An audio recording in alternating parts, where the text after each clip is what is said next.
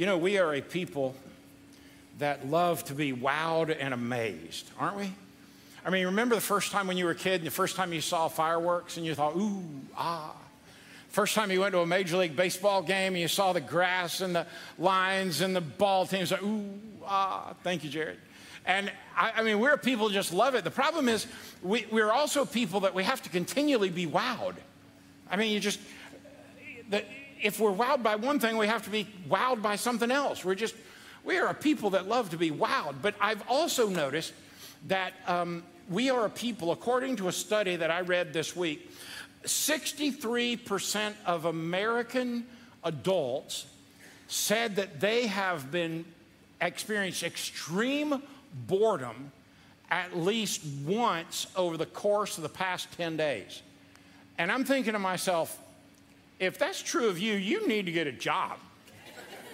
I, it's all I can do to get home and have dinner. I mean, but think about that 63% of us are experiencing extreme boredom at somewhere in our life. I read eight out of 10 Americans, I read this this week, eight out of 10 Americans now say, adults, that they experience some from middle to extreme degrees of anxiety on a daily basis.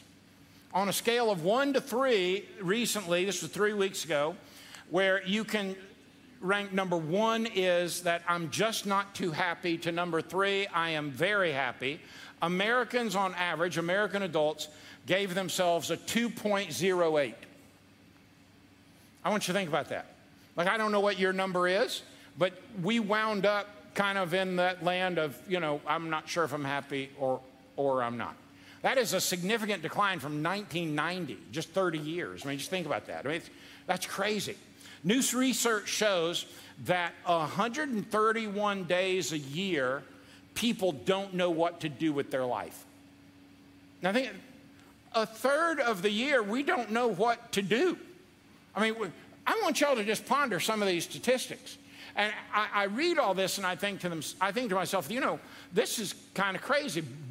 Boredom, emptiness, unable to focus our attention, frequently combined with frustration and anxiety, a burgeoning lack of interest in all things, and people suffering from boredom feel listless, apathetic, fatigued, and often but obviously anxious about everything. And what should we do about that? Well, I, I think we've proven watching the news doesn't help. I think we've proven that social media doesn't help. I think we've proven that just sitting around griping about the problem doesn't help. So maybe what we ought to do is try this novel concept of what does God have to say about what we might ought to consider doing. And so I want to talk to you today about this concept of worship. But it might be different than what many of you think. Because, contrary to what the American uh, church would lead you to believe, what we just did in music is not just worship. I mean, the concept is today if we sing a song that I like and I know the words to and I can participate in it, then that was really good worship. Like, let's take a quick poll. How many of you, just be honest, no, no right or wrong here, how many of you would say, I really don't like it, Chuck, when y'all break out a song and I don't know the words to it? Come on, be honest. Hold them up high. Be proud. How many of you would think right now, I probably should have raised my hand, but I thought you might pick on me? Got it. Okay. So I'm not going to pick on you because I think that's a, I think that's a normal feeling because we have been sensitized to believe that worship is some demonstrative thing we do that goes along with music. The problem is that is not at all what the scriptures describe as worship.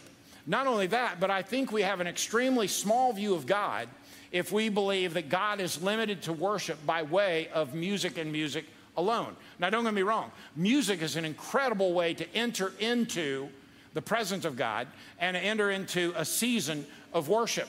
But the fact is, these folks that are on the stage, they are not leading you in worship. These folks are worshipers that hopefully are contagious for you to join them in worship. Are you with me? And there's a big difference in that. There's a big difference because if it were up to them to lead us in worship, then worship would be contingent on their capacity to do it well. But the fact is, God is not limited. He has not limited worship to those who can sing well, or pray well, or prophesy well, or preach well. God has not limited worship, period. And He has called every follower to worship Him. But now, watch this not just every follower of God, but He has designed worship to be so intriguing that when you worship, it becomes your witness and others are drawn to participate in it. But if our witness is dead, that means our worship is dead-er.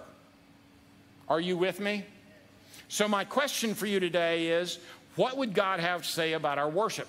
I can't think of anybody I'd rather go to than King David to have a conversation about worship.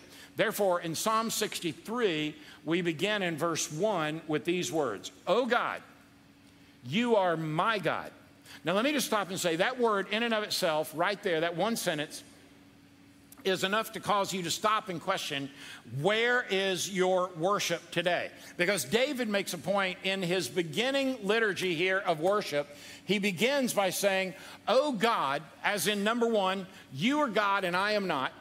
And number two, he goes on and says, You are mine. Now, this is the beauty of recognizing worship that you're able to say, God is not some just universal being out there, but He is your God. Now, you can say that because you were designed to be His kid. So you can claim, like I can claim my dad, I can claim God as my heavenly dad. You are my God, David says, and my soul thirsts for you. He says, I earnestly search for you. My soul thirsts for you. My whole body longs for you in this parched and weary land where there is no water. Now, you could say, well, Chuck, this is really good to understand if I'm in the middle of a desert and I have no water. But you have to understand your Old Testament to understand what's happening here. Because what David is referring to isn't just water, but spiritual health. Because the scripture, as he's unpacking this in the Hebrew, is giving us the picture of when our soul is dry and depleted apart from God, we need the fresh spring of what God can well up in us to water and nourish our soul with His presence, with His power, and with His provision. Are you with me? So when David's talking about, I thirst for you, he's saying, just like we would today, in this dry and thirsty America where the world has put God on a shelf, I am in desperate need of you, oh God, to step into my life and do what only you can do. Now, he goes on and he's kind of making a point that, hey, American church, your soul should long for God, not like you long for a Wendy's bacon cheeseburger, because often we treat God like a fast food delivery item where we go through a drive through and say, on Sunday morning, I'll take an hour of God, hold the pickle, hold the onion, add a little mayo because I like that song, and put the ketchup on the side because this is how how I like my worship. And then I consume it, and then I leave and I wait and I go to another fast food restaurant and I order again. Are you with me? And David is saying, and I, let me say this delicately because I think this is a this is a really important move. David is saying, stop it. Stop treating a holy and a righteous God like Wendy's. He's saying, don't, don't be satisfied with a fast food worship. I long for all of you to know God like David is calling us to. I mean, it is reaching deep down in our soul and experiencing the presence of God in such a way that there's a heart hunger for more of God. Some of you know that uh, I, I began listening to Christmas music in October. That was my mother's thing on my birthday on October 10. That's when you started listening to Christmas music. I know for some of you, you listen to Christmas music Christmas Day, and anything out of that, you just can't take it. Well, don't ride with me. so the other night, I'm making a visit to a family who uh, has an impending death in coming days, and I'd gone by to pray with the family, and I'm I'm in the car. It's one of those beautiful nights with this orange and purple sky, you know, in November here in the deep south. Begin to see it, and just know that has nothing to do with Clemson. And it's just, you see this beautiful sky, and I got the windows down, and I got the, I got the, the sunroof open, and I, I've got the music just cranking. I know you're thinking, a pastor, I, I've got something like Crowder playing. I had Perry Como Christmas playing in my car, cranked up. If you don't know who Perry Como is, you are under 40, maybe 50, possibly 60. But I, am listening to Perry Como Christmas. See, Google it. He's singing this song where he reads a piece of text of the Christmas story and then sings a song. And then he reads another story, a part of the text, and he sings a song. Then he reads another part and he sings a song. And he gets to the part about the three kings. I don't know who decided three kings, but there they were from Orient Art. And they're, they're carrying gifts, and they traveled so far. And come on, that was funny. Not, not one chuckle out of that one. Really, y'all, it's, it's not biblical, all right? But they're bringing these gifts, and me and the Lord had a moment. I mean, do you ever have a moment with the Lord? I mean, seriously, ever been it's just like, just me and the Lord, we're just riding down the road, having a moment. And, and the moment that I'm having with the Lord is these guys are bringing gifts before Christmas was Christmas. They, they didn't know you're supposed to give gifts on Christmas. They didn't know that. They didn't know that you give the pastor pecan pies on Christmas. They didn't know that yet. I just thought I'd put that in there. And so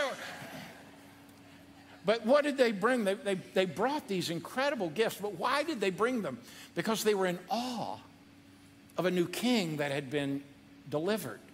That all, all of those prophecies were coming true, being fulfilled in the presence of Jesus. How could they not worship him. What did the shepherds do when they arrived? They worshiped him. Did they know what to do? No, these were uneducated men. They didn't know anything to do, but I know the presence of God. They couldn't help but worship. I'm riding down 85, I'm having a moment. And I think to myself, I'm so grateful that God still loves a knucklehead like me to let me have moments. I want you this week to have moments with the, with the God of all creation who wants to hold you in his hands and draw you up close to him and have a moment with you that you could worship the God of all heaven and earth.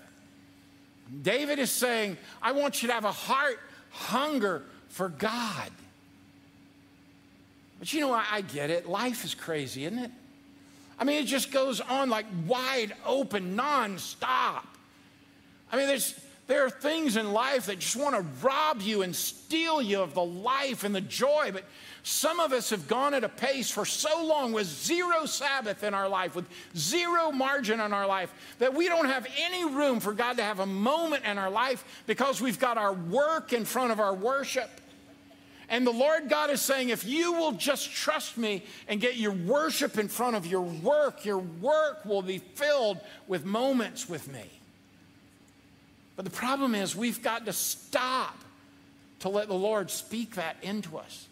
Back to Psalm chapter 63, verse 2 says this I have seen you in your sanctuary and gazed upon your power and glory. Now, is he talking about this place? Is he talking about this worship center, this, this sanctuary that you've come into to worship?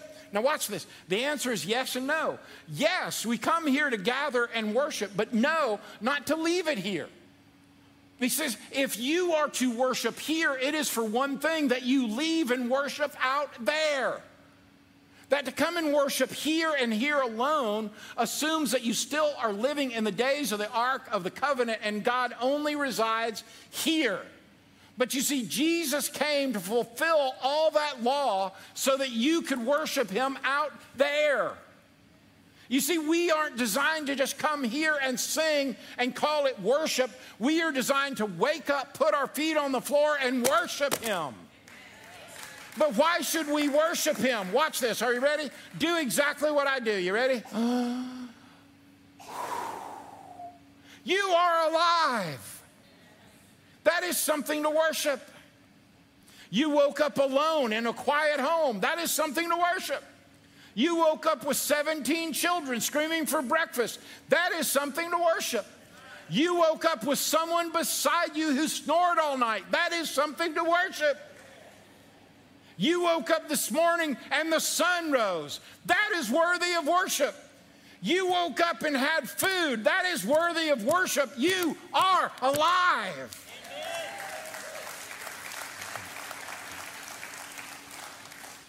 All of this world is his sanctuary. I love it when folks pull, the, pull this line. Well, Pastor, I can, work just, I can worship just as well at Lake Lanier.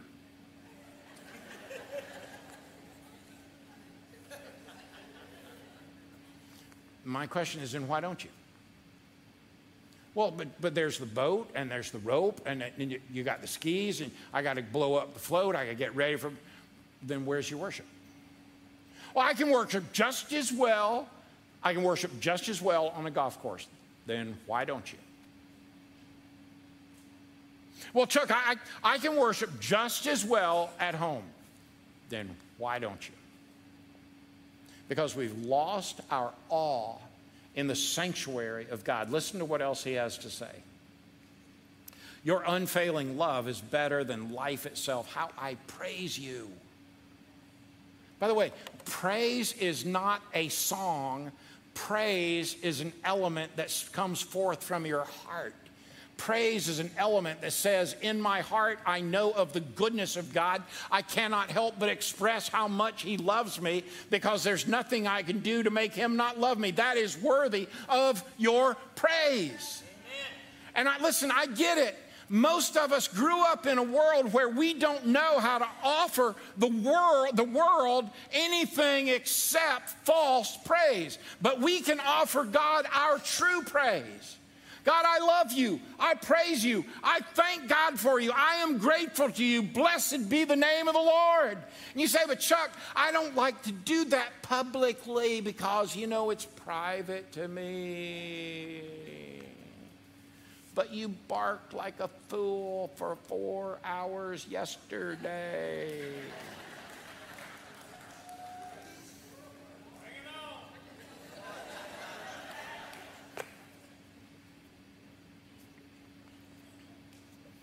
I had something snarky I wanted to say, but I'm not going to do it. I will praise you as long as I live, he said, lifting up my hands to you in prayer. I know I drove y'all crazy when I do this. I can watch it in your face. I know which ones of you I drive crazy. When I do, give him some praise. Come on, give the Lord some praise. Come on, church, give him some praise. I know I drive y'all crazy with that. I know I do. But let me tell you why I do it. I want you to know the moment with God when He steps in your life and takes over and says, I love you. I want you to know it. I don't want you to sit there and say, what, why are those people excited? I don't want you to leave out of here and get in your car and say, man, I wish I would have. I want you to be able to praise Him. There's two elements to our worship, by the way. There's a vertical worship. Psalm chapter 40, verse 3 puts it this way. I got Siri going crazy on my, I, am okay. Yeah. She thought I was in an accident, but I'm good. No, I did not fall. I'm good. Man, Listen to Psalm 40, verse 3. He has given me a new song to sing, a hymn of praise to our God. Many will see what he has done and be amazed. They will put their trust in the Lord. Worship, my friend, becomes your witness. You see, listen, every study on the planet shows less than 3% of you in the next year are going to even attempt to tell somebody else about your faith in Christ. But listen to me, you're not off the hook because you're an introvert, because your worship is your witness. Psalm 40, verse 3 says, He's given me a new song. When's the last time God gave you a new song? David's sitting there. He doesn't have a chord, he doesn't have a sheet, he doesn't have anything. You know what the Lord spoke to his heart? A new song. You ever been riding down the road and you just start singing? I mean, you don't even know what you're singing. I mean, there, there's nothing like not knowing what you're going to sing, just sing. I see Leanne back there. Nobody can, I mean, I can't sing like Lee, right? I mean, that girl can wail, man. I, I can't sing like Lee, but you know what I can do? I can make a ridiculous noise. I think the Lord longs for us to do that with our vertical worship. David had an experience with God. God had rescued him. God had refreshed him. David had an experience with the presence of God. He was changed to the degree that he had a new song. He couldn't be silent about it. He sang praise. He put a new song in my mouth, he said. He was excited. He wasn't bored or frustrated or anxious, but thrilled with his worship. In song and in praise, he was excited. He couldn't contain his joy. He couldn't contain his happiness. He couldn't contain his relief. He had to shout. He had to sing, not like a dude that's worried about what others think about him. Well, I don't know. You know what? I, am sitting next to a guy that works for me, and I don't know what they're going to think. Well, do you want to think you, that? Do you want them to think you love God, or do you want them to think that you're ashamed of God? Which one do you want? Well, Chuck, I'm not ashamed of God. Then improve it. I mean, God's not working privately in your life. He's working private in your life that you might have a public witness. All the songs were designed to be sung. Singing is an important part of spiritual expression. Singing is mentioned some 70 times explicitly in the Psalms. And it wasn't just any song that David sang, was it? It was a new song. Every person wants to get about knowing God in such a way that his presence overwhelms them. A vertical worship also has a horizontal dimension. Just as there's vertical dimensions to worship, there are also horizontal dimensions. David said, Many will see, now get this, David said, Many will see, and they'll know God's presence. And they will fear, or they will be in awe. They will, be, they will revere and put their trust, or they'll find security in the Lord. And David praised God, and people saw it, and they were captured by it. When we worship in spirit and truth, a lost world is drawn to it. The security that David found in God was contagious, and others wanted part of it. We don't worship just at church because worship ought to be a constant attitude of activity in our life. Followers of Jesus at church, we worship publicly and corporately. And when the church gathers to worship, it also gathers to witness. When people far from God hear those who are close to God giving heartfelt worship to God, then when they see that heartfelt worship, they are intrigued to move closer to God themselves. And I would urge you, let us be a people that know that and see it happen. What does what happens when that occurs? Sparks from a fire of worship ignite dry hearts and cause them to sing a new song and seek praise for a God they haven't even met yet. And that's why offering boring hearts of worship is sinful and wrong. It doesn't have to be music, but it does have to be God. This is why we don't sing just any music here, we sing Jesus music here. This is why what we offer is this we want to honor Jesus in every song we do. There's two elements to every worship, just like there are two products of worship. Folks with Jesus are drawn to Jesus through worship. Paul said to the church in Corinth, and I absolutely love this. Paul said to the church in Corinth, he had a message for them and in doing so, here's what he said, and I don't want you to miss this. This is in chapter 14 in 1 Corinthians, verse 24. But if all of you are prophesying, and unbelievers or people who don't understand these things come into your meeting, they will be convicted of sin and judged by what you say. As they listen, their secret thoughts will be exposed, and they will fall to their knees and worship God, declaring, God is truly here among you. Now you say, wait a minute, Chuck, I'm not a prophet and I'm not prophesying. Watch this. Are you ready? Because I'm, I'm, I'm about to lose some of you Baptists here, but stick with me here. You ready? If you are singing of the goodness of God, you are prophesying to his goodness.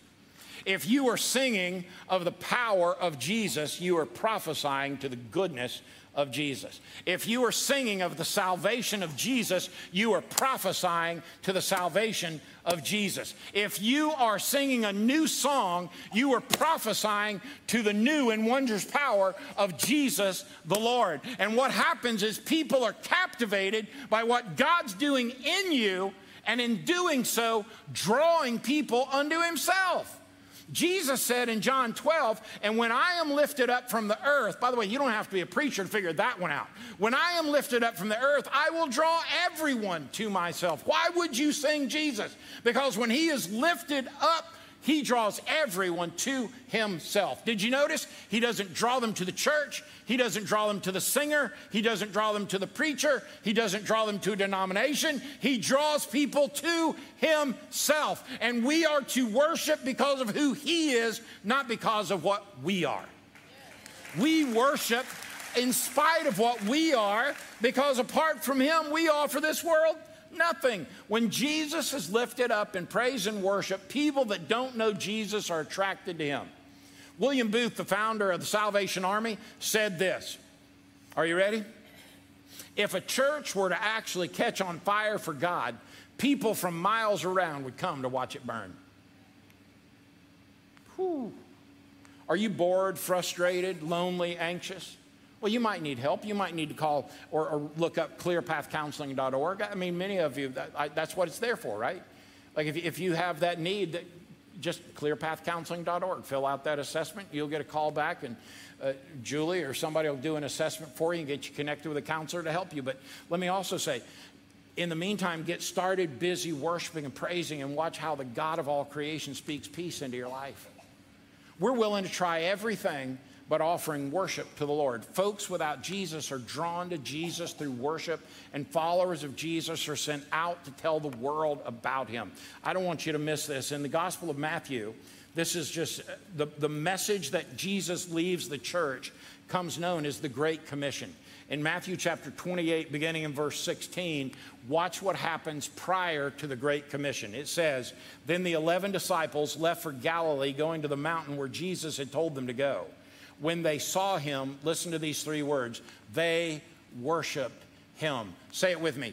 They worship him. Now change it. I will worship him. You ready? I will worship him. When we come to worship him, great things occur. Look what happens after that. And some of them, uh oh, some of them doubted. No differently than you. Listen, if, if the 11 that Jesus was left with, if they doubted, how much more so do we have people online or in this room that are doubting? And all I'd say to you is this given your present circumstances, what do you have to lose? Other than to offer worship and praise to the one who created you and formed you in your mother's womb. Because when I look at this, look what happens after the worship. Jesus came and told his disciples, I have been given all authority in heaven and on earth. Therefore, go and make disciples of all the nations, baptizing them in the name of the Father and of the Son and the Holy Spirit, and teach these new disciples to obey all the commands I have given you. And be sure of this I am with you always, even until the end of the age. That is worthy of worship. But did you notice that worship happened and then the charge to the church? Most of us have gotten it backward. We come and worship the work of the church instead of worshiping the God that built the church and then work on his behalf. You got to get your worship in front of your work or your work is tainted. We are a work a day kind of church. We do missions left and right. But listen, if our worship doesn't come in front of our work, our work is worthless. We are created to get this. The disciples saw Jesus and they worshiped him. Shouldn't that be our response too? Lord, I just worship for you for who you are. But there's two challenges to that, right? I mean, number one, you have to choose to celebrate if you want to choose to worship. You got to choose to believe that God is good. And all the time, God is good, right? Because God is good all the time, and all the time, God is good. You, you make that choice if you choose to worship. You say, but Chuck, you, you just don't know what's going on in my life. I know I don't know what's going on in your life, but I will tell you this a God who does know calls you to worship him. And in that, he wants to fill you and lay aside your troubles, anxieties, fears, and cares. Celebrate God's gift of mercy and grace and God's touch of forgiveness, God's power to lift you out of the gross parts of this life, God's provision that'll set you on solid footing. Sing a new song, sing a hymn of praise. But secondly, you get to go tell others what you experienced. Worships, worshipers don't just enjoy God's presence for themselves, they worship in such a way that is contagious for others. Why is it I want to give you this permission to worship in spirit and truth so that it's contagious? God wants you to live on both sides of the word of worship the preparation and the experience. He wants you to be ready to worship Him Tomorrow morning, when your feet hit the floor, be ready to worship Him. Tonight, when your head hits the pillow, be ready to worship Him. You are to be drawn to Him, to worship Him. But here's the kicker God doesn't want you to stay there, He wants to send you out. God wants us to worship, but He also wants us to witness. It's like seeing that gorgeous sunset on a beach, and it's like, oh, it's so pretty and you take a picture and you post it on Facebook. You post it on Instagram, and we all go, Oh, I wish I was there. I'm jelly. we, we see it and we know it, but you know, most of us don't live on that beach. We come home with it. And then we share the story of it. We tell people about the food we ate and the fried shrimp and the hush puppies and the tropical slaw and the, that, that flounder New Orleans and we, uh, the butter that ran off the lobster and it dripped off my chin and onto my shirt. And, and it was unbelievable. And we were looking at the boats come in and it was, oh, it was so pretty. You don't just come home and not talk about it. This is worship. It's watching the sun fall while you're with the one you love and you can't wait to tell the world about it. Be a worshiper, but also be a witness and be drawn into God's presence, but be sent out into the world. I want to invite you today just to bow your head and close your eyes with me. As I finish, we're going to finish with a couple of worship songs, but I, I can't help but let a moment like this go without helping you see how much God loves you. I mean, it feels like it should be so easy to offer up worship to one who created you and formed you and gave you life, who has this extraordinary plan for you to prosper and to enjoy this journey. And all that he wants you to do is worship him in spirit and truth. And I invite you this week to worship him in spirit and in truth, to recognize in every moment he is God and you are not to recognize his presence and his power. And maybe today you'd say, But Chuck, I, I, I don't know how to do that. Then let me introduce you to Jesus the Lord, who said, If you will call on his name, that he will step into your life and he will bring you that joy and that presence and that peace and that contentment. And the way you just call on the name of the Lord is just to invite him into your life. Jesus, would you forgive me? I've, I've made bad choices. Jesus, would you be my, would you be my, my guide, my director? Would, would you take over? I'm tired of living for me. I want to live for you. I want to worship you in spirit and truth. And I want to thank you that you died for me and you rose from the dead for me that I might have life and I might have it in abundance and I might have it for eternity. Friend, if that's the desire of your heart, let it be your prayer today and then worship Him in spirit and in truth. Father, we praise you. We thank you. And I pray we would worship you this week, not just in our music, but in our thanks and in our prayer and in our praise, in our attitude, in our work, in our interactions, in our relationships. Lord, do what only you can do in this time. And stir our soul to worship you in Jesus' name. And everyone said, Amen. Come on, church, let's worship Him. Come on, let's worship Him. Yeah.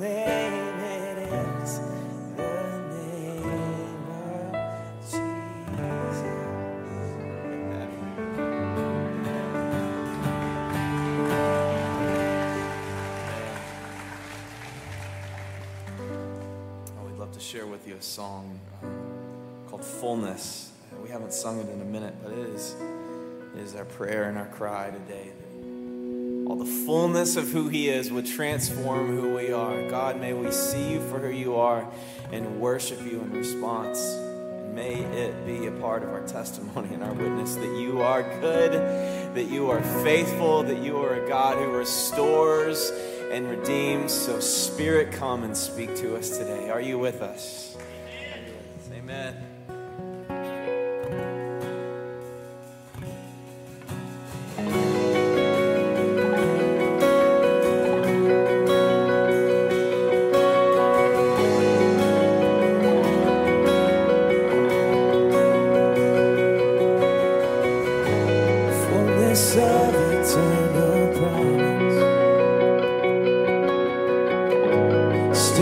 念